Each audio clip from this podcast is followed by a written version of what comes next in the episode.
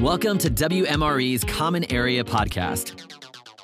This podcast is brought to you by the award winning editorial staff at WMRE. Let's jump right into this week's podcast.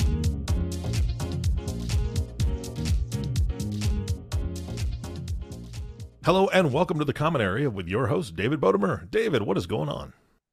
Not much. Um, we took a little bit of a hiatus with the podcast, but we are now ready to get rolling for 2023. So I'm excited to bring on our first guest of the year. We've got a series of guests coming in the next few weeks that I'm that I'm excited to bring in. So, but this is this is going to get us going. How are you doing? I am doing fantastic. It's back to business. I'm, I'm so glad that you are back behind the microphone interviewing amazing people. Who did you bring in to interview today? So today we have with us Xander Snyder, who is the senior commercial real estate economist uh, with First American. Hi, Xander. Welcome to the show. Hi, David. Hi, Eric. Thanks for having me. So, you know, just to kick things off, if you want to take a minute to tell us about um, yourself and your role as as the as the senior commercial real estate economist at First American Financial Corp, and even maybe a, a little bit about the company before we kind of get into the meat of it. Sure. Well, First American is a title insurance and closing services company for for real estate for both residential and commercial. I work on the econ team, on the economics team. So our job is essentially to analyze, monitor different trends in in real estate and for in my case commercial real estate we build models meant to inform management internally and we also publish content that folks on the outside of the company can consume as well and learn a little bit more about what's going on in real estate markets as far as my background um, I have a mix of experience in finance, transaction finance, investment banking. I've invested in real estate for some time. Uh, I have a degree in economics from Cornell and a master's degree in data science from UC Berkeley. And uh, I've I've had different roles in real estate over the years, including um, data scientists for different data driven investment strategies. And uh, that's that's a little bit about me. So, in terms of being like a commercial real estate economist at a title insurance company, is that is are there any different things that you're looking at than if you were say with like a you know just with a real estate investment manager? Well, that's a good question. I think the the end goal is probably similar in that the folks that we're doing analysis for are essentially interested in better understanding the commercial real estate market. Now, title insurance is a different business than commercial real estate investment. So, how that information and analysis is used by the end user may change. But ultimately, I would say that from an economics perspective, the the information that we're trying to distill would be fairly similar. Got it. And what are some of the things that you have an eye on right now? I mean, we're in a period where uh, I think the last consensus I saw from Bloomberg, econ- the Bloomberg sentiment surveys said something about like 70% expect some kind of, are still expecting a recession. We're still inflation at an elevated level although i think has started to come down and the pace in recent months has been pretty low. And then of course we have this monetary policy raising interest rates. So that creates this i, I know from the transaction side it's transaction volume is down everyone is trying to suss out what to do. So what what what how do you, what is your take? What are you looking at? And and and what do you have an eye on right now? Sure. Well, clearly, eyes on Federal Reserve and cost of capital, interest rates, and all of that good stuff. It seems like Powell is is communicating fairly strongly that their long term goal remains that two percent inflation target, and we're still a good ways above that. So, you know, it seems reasonable to expect that interest rate hikes will continue until we get closer to that. Now, clearly, we've gone down from these big 75 ba- uh, basis point increases to 25 in the most recent. So it seems likely that we will persist in an elevated interest rate environment for a good part of 2023. There are some folks beginning to, you know, forecast rate cuts towards the end of the year, and and I think that I, you know, I can read the tea leaves.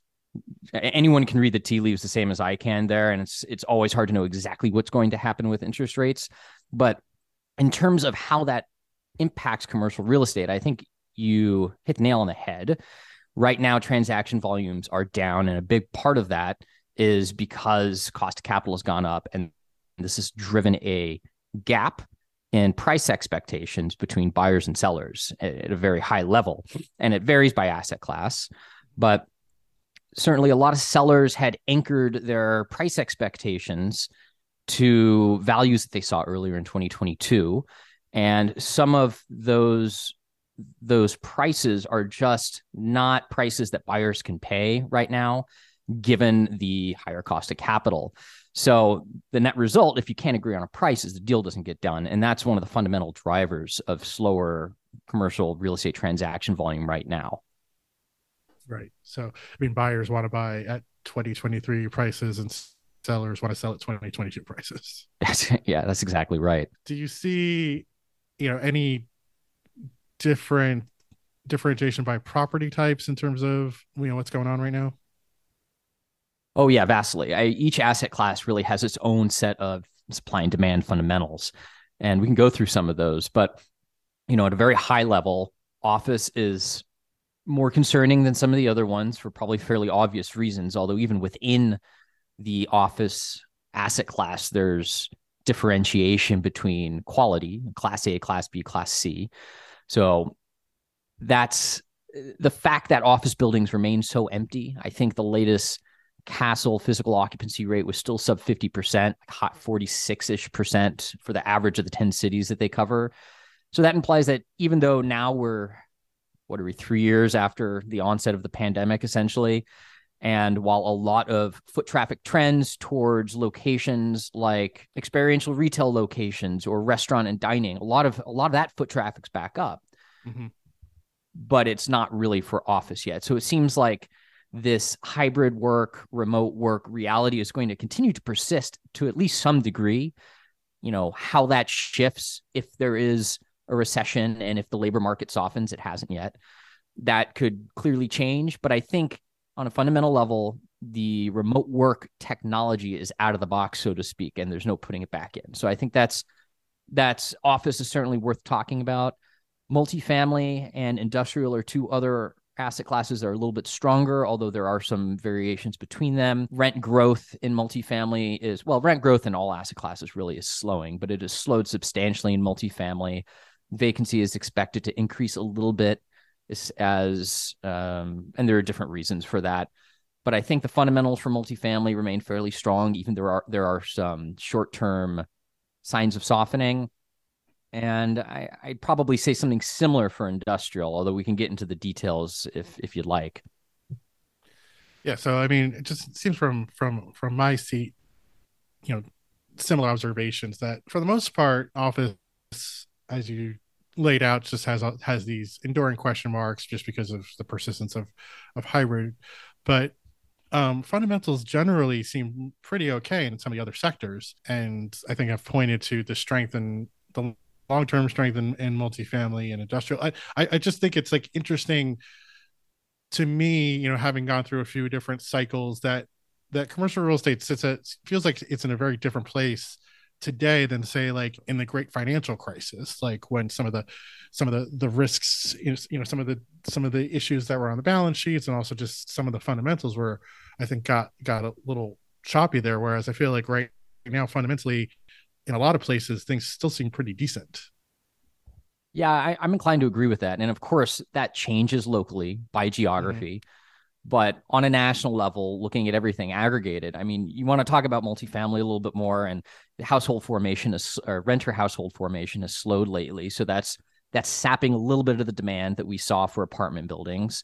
But in the long run the there it, it renter household formation is expected to pick back up. And i think that this will I, have done some analysis recently, and we just published this article on the First American Econ blog. But if you look at some of the estimates for the current national housing shortage, and that includes mm-hmm. homes and apartment buildings. They work out to between about four to five and a half million units nationally. And there is a record number, or there is a record amount of apartment buildings currently under construction. I think there's about 925,000 uh, seasonally, seasonally adjusted and annualized. So a lot of folks look at that supply and say, well, that that's going to be a lot more downward pressure on rent growth is this a bad sign for multifamily? And I, I think that the upcoming deliveries will provide rent relief for a lot of renters, but 925,000 units is still less than several million.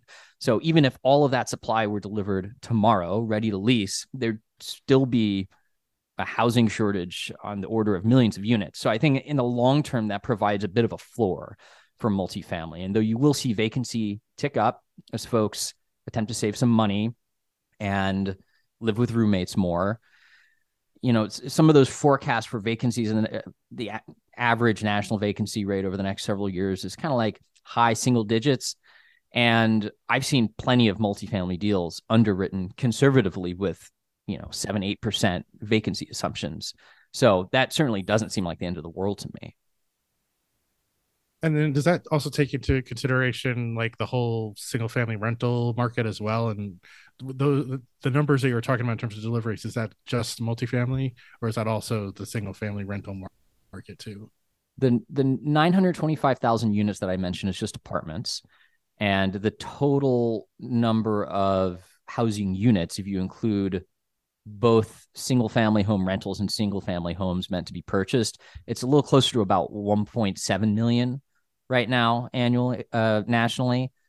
So 4 million minus 1.7 million, even if you factor in all of those single family homes meant to rent and meant to purchase, there's still a bit of a housing shortage. We're just structurally underbuilt by over a decade. What about and you mentioned also just some of the the questions on the industrial sector and some of the fundamentals there. I mean, that seems like logistics is just such a key part of the modern economy.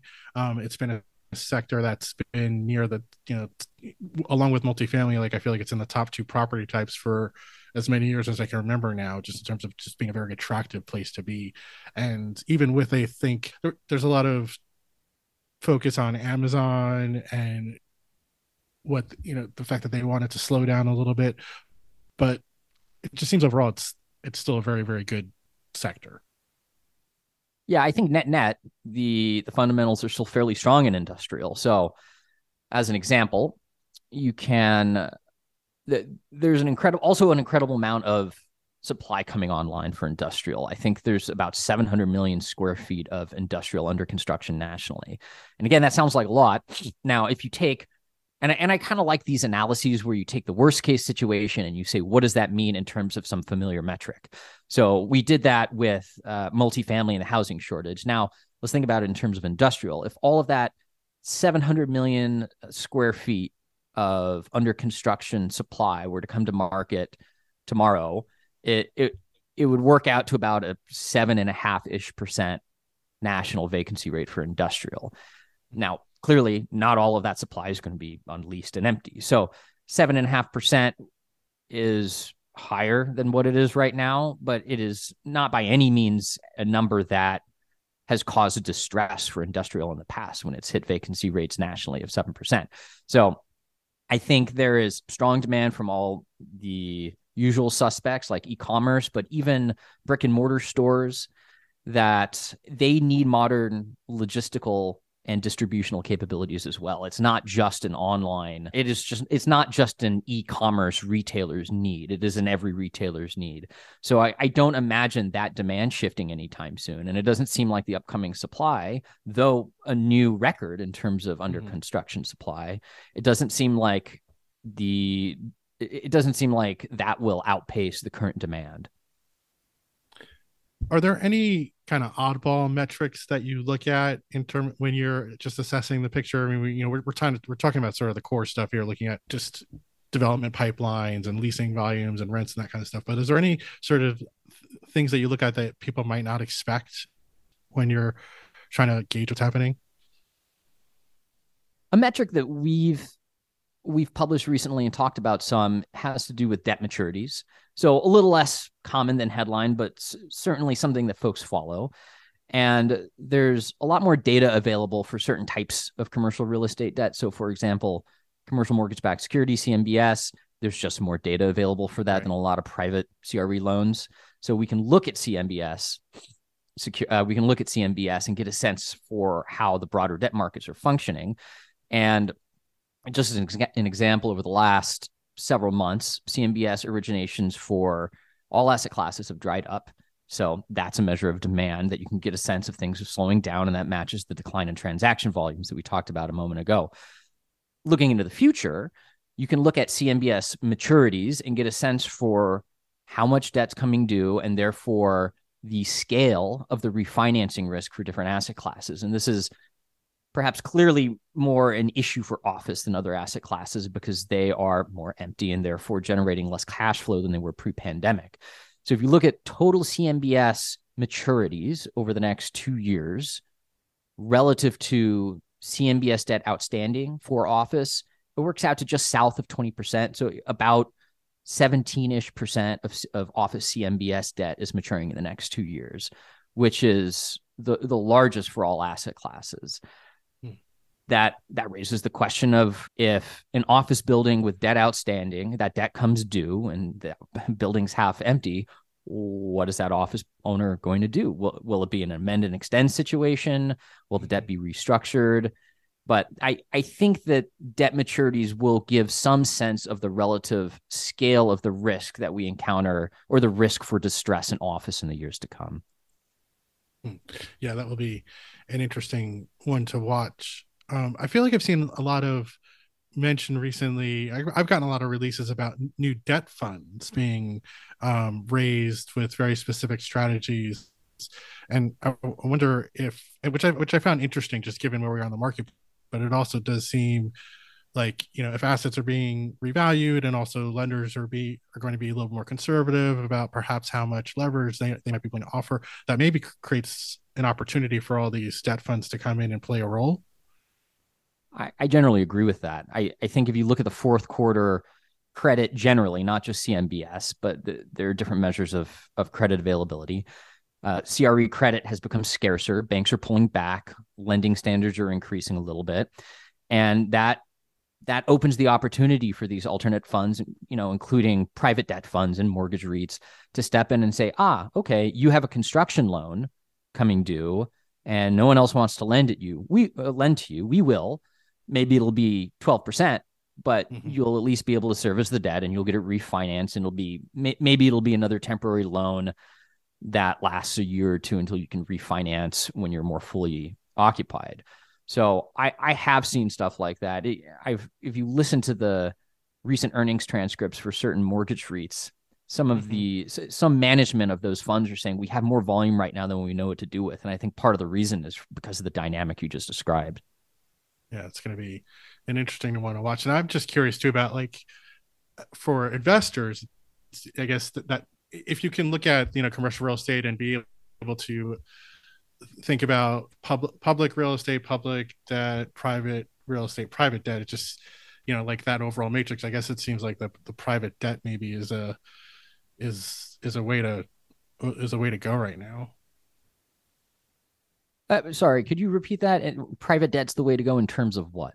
Or just like, or maybe not the way, like, just is a if you're as an investor with the options of of the overall matrix of commercial real estate and being able to in, invest in public equities or public debt or private equity or private debt it's it seems like that there's just a little bit of a little bit of attention now on this private debt piece as part of that overall matrix i i think that's probably right. And i i think that anytime you have credit becoming scarcer you see a lot of the things that we're seeing right now in terms of falling transaction volume and that that opens opportunities for alternate lenders until pricing disparities become less profound and valuations are more broadly agreed upon, I think at that point you will see transaction volume begin to pick up, and then you'll have banks step back in because you know the whole investment strategy for a bank is don't lose any money. Mm-hmm. So it's that's it's harder to do if you don't know what a building's worth in your loan in your lending against it. So I, I do think that banks will probably step back into the fray once that gap in price expectations shrinks a little bit. Are there any other kind of areas that you're looking at that we haven't talked about? I think that retail's interesting. At the very beginning of the pandemic, a lot of folks said, you know, retail's going to get hit hardest because we're not going to be able to go out and buy stuff. And in terms of delinquency rates right now, within CMBS debt, I'll, I'll, clarify it's not all debt, but within CMBS, retail's the highest. I think the last time I looked, about 6% of outstanding CMBS debt was delinquent. So that's actually current distress. Now, there are different long term trends in retail that I, I, I, think are causing that, the shift towards e commerce, as an example. But some experiential retail has actually proved fairly resilient. And another interesting trend on sort of the underlying fundamental side of retail is construction, new construction for retail is much lower than for other asset classes. So actually, there's been more demolitions and conversions to other asset classes. So this has actually put a bit of a floor on some of on retail prices. I think in the future, uh, experiential retail locations will continue to attract people uh, just because you can't substitute going to a restaurant by ordering something on Amazon. And I think I think that that will provide a little bit of resilience. But in terms of this distress in the future, it seems like office is facing a little bit of a bigger problem. If you don't look at del- if you look not at delinquency rates right now, but at the proportion of CMBS loans that are under a debt service coverage ratio of one, which just means they're not meeting their debt service obligations on a regular basis, it's much larger for office than for retail. I'd have to pull up the the math to actually figure out to, to re- recall what that number is, but that is a leading indicator that there is more likely distress to come in the office side than than in retail. A lot of the stress in retail is kind of already baked in and being materialized. So that's something else worth keeping your eye on. Yeah, yeah. Just yeah, it seems like retail, like you know, had years long reckoning and I, but i think in the past couple of years at least last year i can't remember if it's two years but at least last year i know that net store openings exceeded store closings for the by a decent amount which was a positive sign. And i think there's also been a lot of creativity like you've talked about it both in repositioning assets perhaps as other uses but even within you know bringing in more medical retail or other kinds of other kinds of tenants that perhaps we didn't used to see in retail settings that now are there because the locations are so good. So you still have a good location real estate maybe the retail landscape has changed but there's something you can do with it. And i think i think we've it feels like we're kind of you know after after having a bit of a, of a rush stretch that retail is not so bad anymore. I think that's probably right. It an, an interesting point about conversions just because that that came up in the conversation. Coming back to office for a moment a lot of folks right. will look at office and and, you know, it is now becoming trendy to discuss these office to other conversions, be it hotel or apartment. And I, I came across a report recently. I think nationally right now, there's there's under 40 office to apartment conversions going on. It's like 35 total projects. It's not a huge number. And the challenge there is the total cost required to convert office buildings into residential buildings are often just prohibitive. I mean, you got to th- imagine just structurally, an office building has maybe one, two, three bathrooms per floor, and if you're converting that, all of a sudden you need a bath, one or more bathrooms per apartment buildings. You need to put up walls. There are oftentimes local regulations in terms of a bedroom requiring a window in order to count as a bedroom. So there's a lot of work that needs to go into actually refitting, especially older office buildings that may be better candidates for conversions like Class B, Class B, or Class B, Class C office buildings. And I, I think that's part of the reason you're just not seeing that happen too often. Now, there there has been a fund raised recently. I think it was Silverstein Group raised a billion and a half dollars just to focus on office to apartment conversion. So those opportunities will be there. I think investors will find office buildings at steep enough discounts to make that to make those investments pencil out. But in terms of providing market level relief of more supply for apartment, I, I don't see that penciling out right now. I don't think you're going to have uh, a huge trend towards new supply of apartments coming from office conversions. All right. Well, I think I've taken up a a, a good amount of your time. So um, I appreciate you coming on the podcast. I cast. I don't know if there's any kind of closing thoughts you might want to leave with our audience before we wrap it up. Sure. Well, first off, thanks for having me. I'll say that First American, uh, the Econ Group, and I publish pretty regularly on our social media accounts. So you can follow me at Xander Snyder X on Twitter or Xander Snyder on LinkedIn. I'd say for just general thoughts on the commercial market in 2023, try to differentiate between short-term short-term trends and long-term trends because the cost of capital can shake a lot of things up in the short term and that's part of the reason we discuss why transaction volume has fallen now even in downturns, if there is if there is a recession that materializes at some point, the recession will end, and we'll want to have an understanding of how different asset classes are positioned to perform in that environment. And I think thinking just forward that far, the fundamentals are really helpful. So coming back to the supply and demand aspects for each asset class will give some sense of how these assets are going to perform after transaction volume picks back up when interest rates do stabilize. It's definitely good stuff for our, the audience to chew on. We will put also in our show notes, well, like all those links to your site and social handles. We'll make sure we have that there so folks can just grab that right from the show notes. Um, Beautiful. But yeah, so thanks again for for coming on. Thanks, David and Eric, for having me. This has been fantastic, David. Welcome back, man. Thank you for bringing on another great guest. Um, you did a great job. Um, if, if people want to see more of your articles and see what you're doing, David, where do they reach you? Uh, we work at wealthmanagement.com slash WMRE, and you can find all their past episodes there as well as our just regular real estate content. Fantastic. All right. Again, both of you, thank you so much. And of course, our last thank you goes to the listening audience. Thank you so much for tuning in and listening to the Common Area podcast with David Bodamer. If you have not subscribed to the podcast yet, please click the subscribe now button below. This way, when David comes out with a new podcast, it'll show up directly on your listening device. And we humbly ask that you share this podcast, rate it, and leave a review, as this actually does help others find the show. Again, thank you so much for listening today. For everyone at WMRE, this is Eric Johnson inviting you back in two weeks for all the stories that matter to you. And we'll talk to you soon.